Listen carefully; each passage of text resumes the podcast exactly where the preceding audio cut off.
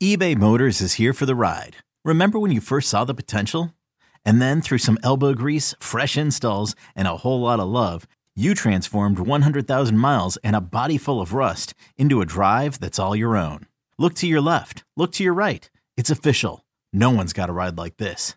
There's nothing else that sounds like, feels like, or looks like the set of wheels in your garage. With over 122 million parts, you can make sure your number one ride or die stays running smoothly. So there's no limit to how far you can take it. Brake kits, turbochargers, engines, exhaust kits, roof racks, LED headlights, bumpers, whatever your baby needs, eBay Motors has it. And with eBay Guaranteed Fit, it's guaranteed to fit your ride the first time, every time, or your money back. Plus, at these prices, well, you're burning rubber, not cash. Keep your ride or die alive at ebaymotors.com. Eligible items only. Exclusions apply. It's blazing hot outside. You get in your car to turn on the AC to get cold air pumping, but it blows hot air out. This issue is commonly caused by low refrigerant due to leaks in the AC system. You want an easy, all in one solution that will restore the cold air in no time. AC Pro Recharge Kits. Make restoring cold air easy for even those with zero DIY experience in less than 10 minutes. Save time and money versus going to a shop by picking up an AC Pro Recharge Kit today. Be a pro with AC Pro. This is Bustin' Loose Baseball with Grant and Danny. Interviews, analytics, and analysis on everything baseball in the nation's capital. This is Bustin' Loose Baseball. I'm Grant Paulsen. Danny Rouhier is back. Producer Darius Dameron putting everything together for us.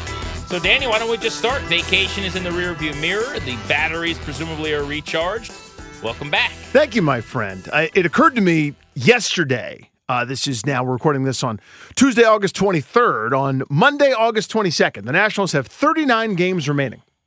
If they won all 39 of their games, they'd still finish under 500 one of those little milestone moments. Nothing changed, nothing significant. It just kind of the math dawned on me that you know we were within the 40 game mark, and I looked it up and did a couple calculations, and yes, they've no matter what they do, they'll have lost more than they won. Of course, no one's going to win 39 straight games, but just kind of glaring to, to see where they are and sort of the last vestiges of how great they were in 2019 and some of their you know previous stars that got us that world championship are sprinkled around the league. Marquee matchups for Max Scherzer against the Yankees, and Juan Soto was uh, you know partly responsible for beating them uh, this past weekend for the Padres and the like. It's just, you know, every every so often you face kind of milestones when it comes to sports, life, etc. And, and I kind of had one of those w- when they were off on Monday. But yeah, generally, man, relaxed, ready to hit the stretch run hard of of them. You know, uh, finding some, finding. We talked about this before. Finding some joy somewhere with this Nationals organization. And it can be prospects, it can be guys that you like coming up to the big leagues, it can be a million different things. But that, that's the challenge, I think, for all of us. Yeah, I think what gets difficult is for many, many years, the Nationals were my therapy, right? They were what I did every night for three plus hours to kind of unplug. The noise of the world went away, and I just sat there if I was at home and watched Bob and, and FP or Kevin now, whoever's with him, or I frankly, I listen to the radio a lot. I'm I'm a big fan of baseball on the radio, and mm-hmm. I think there's a romanticism to it. And Charlie Slowes and Dave Jageler do an amazing job. And by the way, if you missed my interview with Charlie from last week when Danny was out, go grab that podcast. It was the last one we did. He was really, really good. If you missed my interview with Cole Henry uh, last week when he broke the news that he was having thoracic outlet syndrome, that's also definitely worth a listen.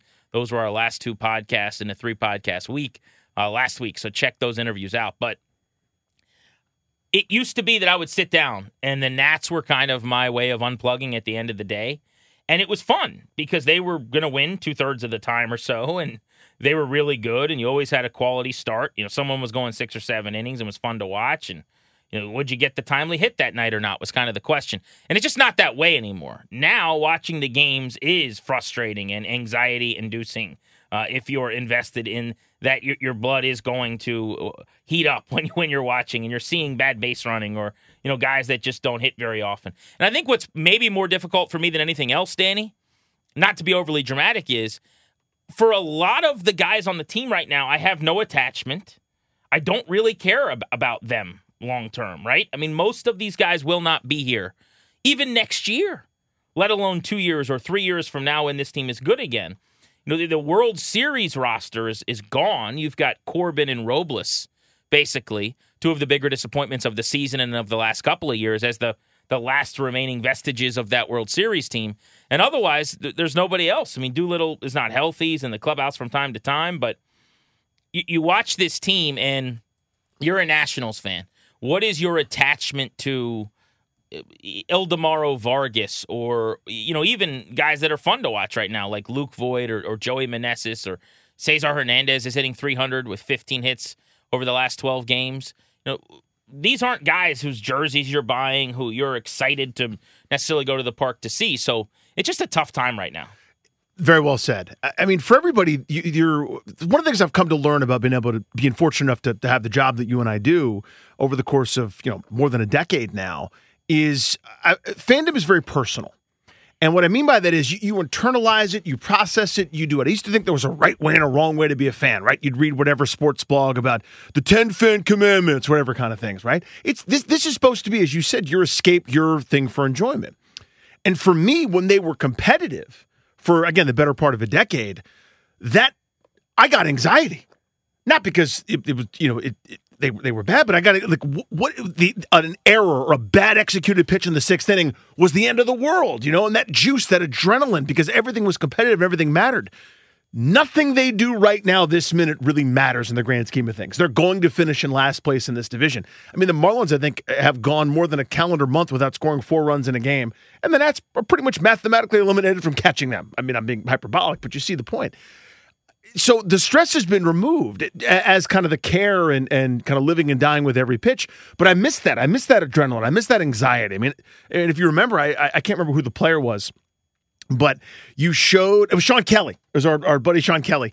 You showed him like a tweet of mine from like an April game where where Danny Espinosa didn't move a runner up. You know, and I'm basically like, this is the apocalypse is upon us. There are four horsemen riding through Georgetown, death, blight, you know, the, the Lord our God will smite us with plagues. You miss that uh, anger and commitment, don't you? Yes. It, jokes, yes. I do. I miss that. I miss relevance because that's what it was. If something matters, then dude, they didn't execute. Now it's like you know, Joey Meneses flies out lazily to right. It's like okay, well, what time's dinner? You know, it, it's a everybody's trying to find their thing to hang on to at this point. And some folks have have kind of tuned out entirely. I understand that. Some folks have, you know, taken to checking minor league box scores and signing up for different accounts. And, uh, you know, some folks have just are, are, counting the days till they see Luis Garcia again or, you know, watching every CJ Abrams at bat with great vigor and figuring out how many more innings you're going to see Josiah Gray.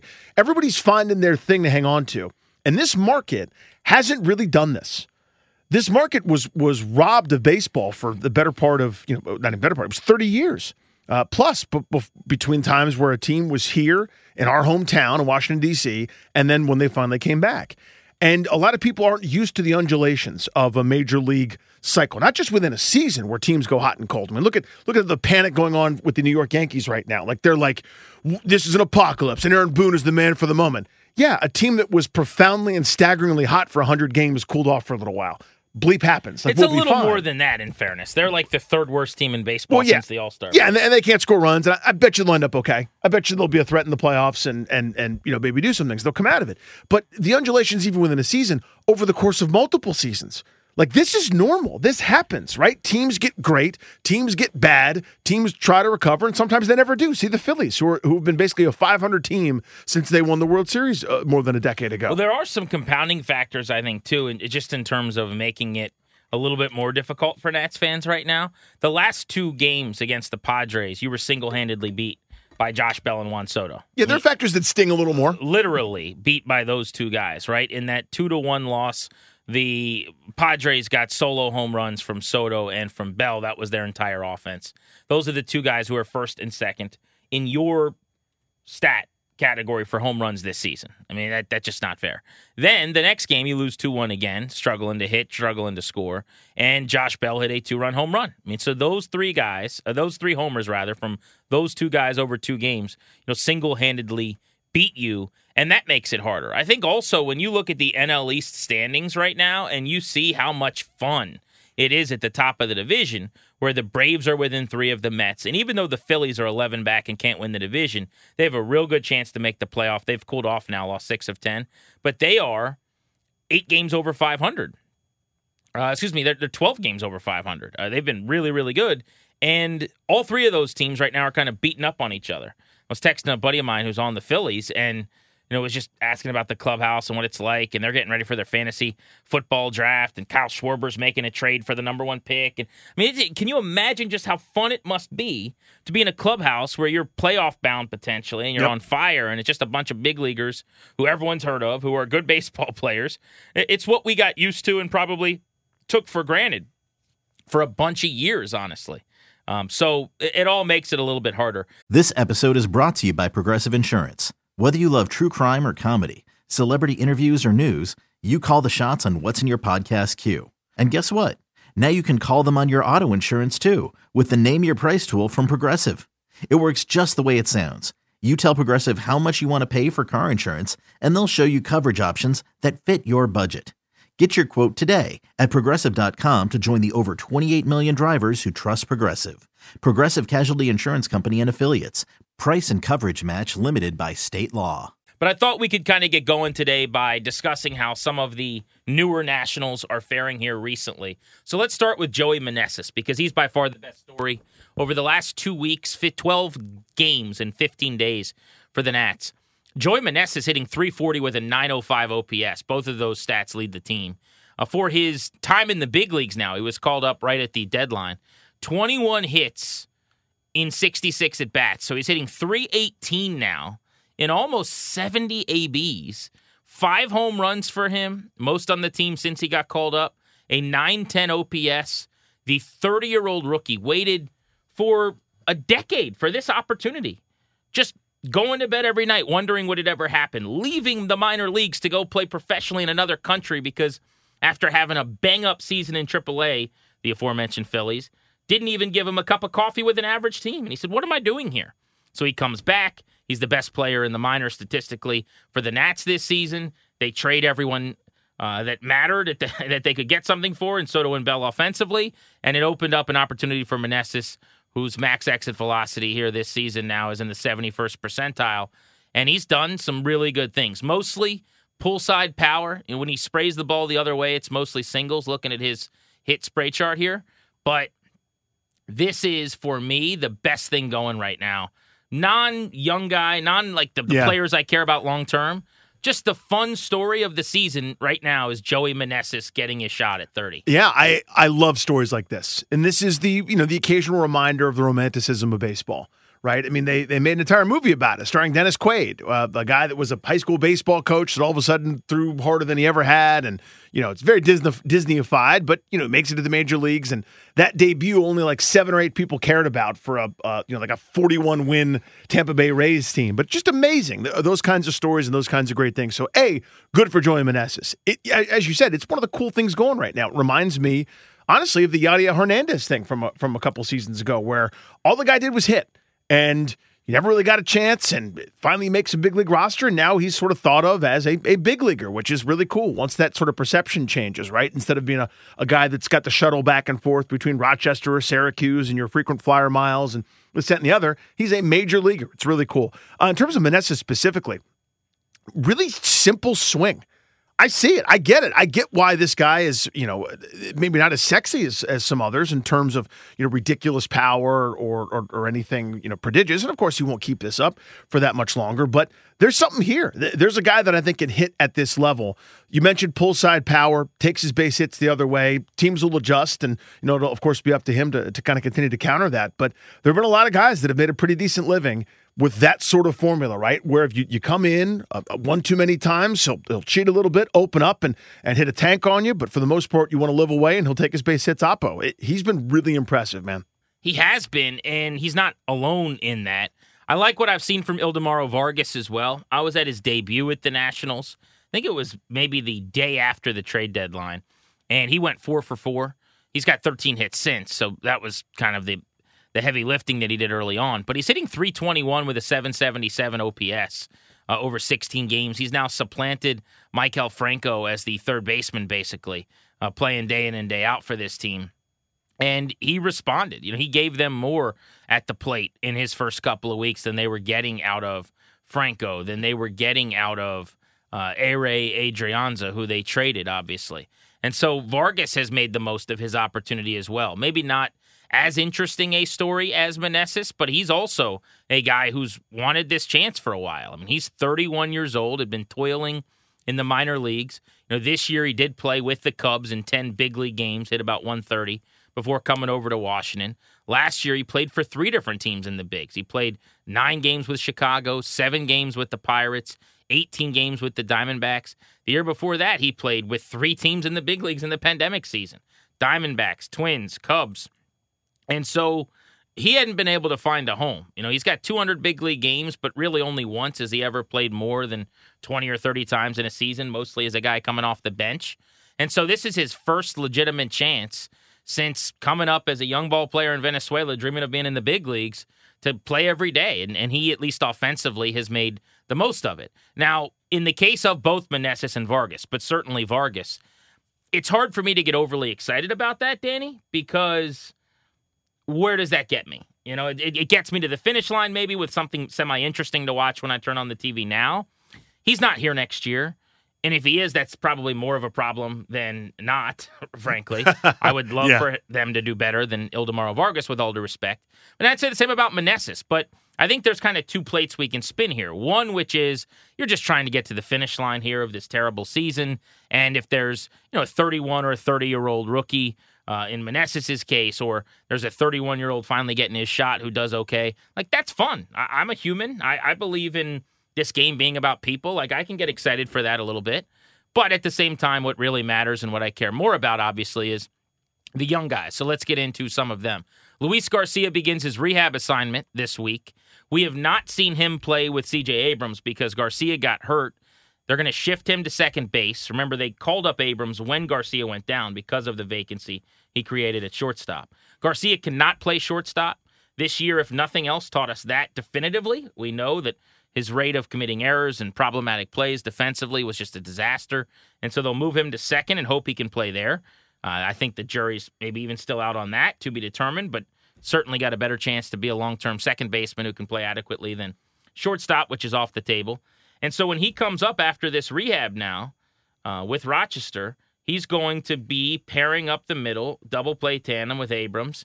And that's the, the long term, hopefully, infield tandem there with Abrams, who's 21, and Luis Garcia, who, as of the trade deadline, was the eighth youngest player in baseball still, uh, and is just uh, 22 years old for the Nationals. Still plenty of promise there. I, you know, the bat to ball we know about with when it comes to Garcia. It's you know it's a matter of growing as an offensive player. I, I, I never expect him to be Juan Soto or you know Albert Pujols in his prime in terms of seeing pitches and walking a ton, but you got to have some. There's got there's got to be enough where a pitcher doesn't it has to throw you a strike to get you out. And too too often he's up there and kind of making a deal where everyone's trying to keep their pitch down, and he's just up there hacking, and we'll kind of get this bet over with within within a couple of pitches. He's got to see more baseballs, and I think that's coming. I don't think he'll ever be again a prodigious walker. You can hit your way on certainly, but uh, it's harder than it's ever been to do that with how good pitching has become here in the, in the major leagues. But defensively, that is the question. I think he can play second. I think he can be uh, uh, you know, the, the, the, ease of that throw where you can be flat-footed, you can you can get bailed out by your first baseman here and there. Um, you know, just sort of with the positional analysis that we have in terms of scouting reports and positioning guys and kind of in the right spot. There's just sort of less wear and tear, less grind, less challenge on second baseman maybe than there's ever been. I think the left side of the infield. I think it's harder to play over there than maybe it's ever been. Um, you know, where, third baseman have to be sort of you know one shortstop you know 0.75 of what a shortstop has to do in terms of ranging and you got to flip to the other side in certain shifts and the like and shortstops have to range so darn much. So i think he'll be able to play second base at this level. I think his hands are good and i think you know they can simplify things with his feet that you can't really do at shortstop because you have to generate so much there. That's a really good point though is if you're a second baseman now all the shift stuff which may go away here in the near future we're going to find that out. But for now it's probably easier than it's ever been before because you have to cover less ground a lot of the time and yeah, you're getting parked sometimes out in right center like yeah. a softball player. Whereas if you're on the left side of the infield, like third baseman, your job has gotten more difficult. I think so. And shortstop, you basically have to be able to play both sides and, and make a lot of throws and work a lot of angles that are kind of abnormal to the natural shortstop position. So uh, that's that's an interesting way to view it. I mean, and again, n- nobody's saying this is a Gold Glove caliber second baseman. Robbie Alomar, he is not. I mean, the the comp that I think of for him, uh, former national Jose Vidro You know, like Vidro wasn't winning any range awards. Nobody's you know at the end of the season, no sabermetric team is being like, and the league average range factor winner is. It's certainly not going to be Vidro, but bat to ball, I think was there, and he can sort of play the position and uh, you know, get a couple room service, two hoppers per game, and flip it the first. Working those two guys together, though, Abrams and um, and and Garcia, that's going to be really interesting as they kind of grow together. Getting to know your double play partner and tendencies and where you like feeds. I mean, for example, you know, do you want to uh, as as a shortstop? Do you like it on the left side as you're coming across? the bag? Do you want it there so you can get your shoulder square, or do you want to, you know, kick out your right foot behind you and take it almost in the middle of your body or toward or towards the right side? It all kind of depends, and, and guys get to know each other over the the course of days and weeks and months out there uh, in the field, just kind of figuring out where you like it, how you like it, etc. Um, you know, when you want backhand flips, when you want to turn and throw, uh, when you want underhand stuff, when you want to take it yourself, all those kind of things and the, the rhythms of those things. Uh, it's exciting to watch them grow together. So I, I cannot wait for Garcia to come back just for those last, you know, 25, 30 games or so of them playing together. He can hit, and we have seen that at the major yeah. league level, which I think you can put in Sharpie now. You don't have to worry a whole lot about the bat moving forward because he proved this year that he was big league ready offensively.